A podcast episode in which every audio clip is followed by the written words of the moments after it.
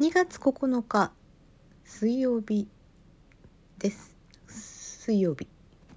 本当だったらバイオリンがあるはずの日なんですけど、ないので、水曜日は明けてあるんですけど、なので佃煮を作りました。はい、こんにちは、こんばんは、おはようございます。お元気でしたか？先ほどまでライブをしておりました。最後なんか中途半端に締めてしまいました。いらっしゃった、とどまりました8人の皆様、そして通り過ぎました方も含めて11人の皆様、ありがとうございましたとかなんとかって言おうとして途中で切れたんじゃないかなと思います。そして今流行っている、3人どこ行ったっていうフレーズも入れられずに、はい、終わりました。そして佃煮はぐだぐだやりながらその間にできました。なんだか喋りもあんまりなく、でもアルチさんの息子様のトロンボーンの話をちょっとし始めて、なんかそれで時間が来てしまったのかなと思います。なんかこうライブ振り返りみたいな配信になっていますね、これ。はい、せっかくですから来てくださいました8人の方々、コメントくださったマルチさんと豆太郎さんと奈々さん、ありがとうございました。奈々さん、作ったことあるんですってね。わーい。なんかね、大きなお鍋があれしかなくって、あれしかで、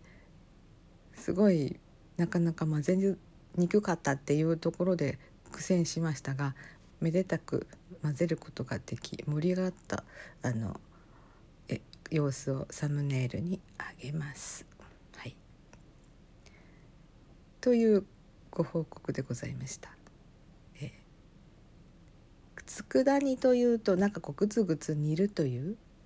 そういうイメージがありましたが、これは混ぜるだけだから手作り妖怪にもなることができないものでございました。前福神漬けを作ったことがあるんですけど、作り方を教えてもらって作ったんですけど、今はすっかり忘れました。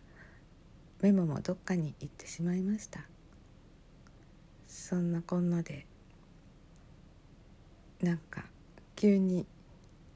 収録を考えついたので、何にも考えてなくて、いつも考えてないんですけどね、そうそう、これの一つ前の収録を上げた時に、なんかちょっとパトラ怒ってるよの雰囲気の収録を上げたと思います。高梨沙羅さんの、お化粧してる暇があったら○○○のお話についてでしたが、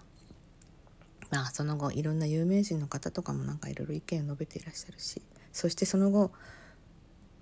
私がなんかなんてひどいってプンプンしてる間にちょっと時が進行し、なんとお化粧どころの騒ぎじゃない高梨沙羅さんへのなんという風な出来事が起こってしまって、でも私はそのことについて何かを言う立場ではないなと思うので、そっと見守るしかないです。お化粧云々のことはちょっと他にも精通するところがあるので、またその話もしようかなと思っているんですけど、今回のそのウェアの規定違反失格問題については私が言及するところは何にもないし、なのでそれぞれの方がそれぞれお考えになるというところかなと思っています。ただ2本目のジャンプを見事に決めた、最初の方の104.5 超えだったかな、それには及ばなかったけど95点ぐらいはいったのかな。なんか特に私はジャンプファンというわけではないので、記録をきっちりと暗記しているというそういう、きちんとしたファンではございません。にわかでございますので、その正確性は全くないんですけど、ただ一人の人としてじっと見守る、そういう立場ですね。なんか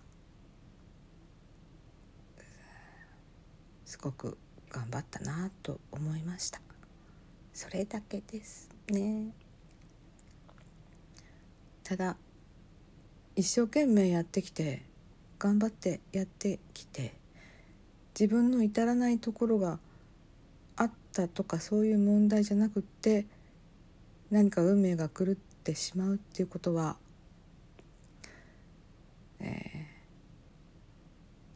全く何の記録も残してないような一般のその辺の片隅にいる私の生き方を考える上でも、何かね、強いインパクトを私受け取りましたですね。インパクトありましたよ。自分のせいじゃない、でも誰かのせいにすることもできない、そういう要因のある環境に陥った時にどうするかっていうことを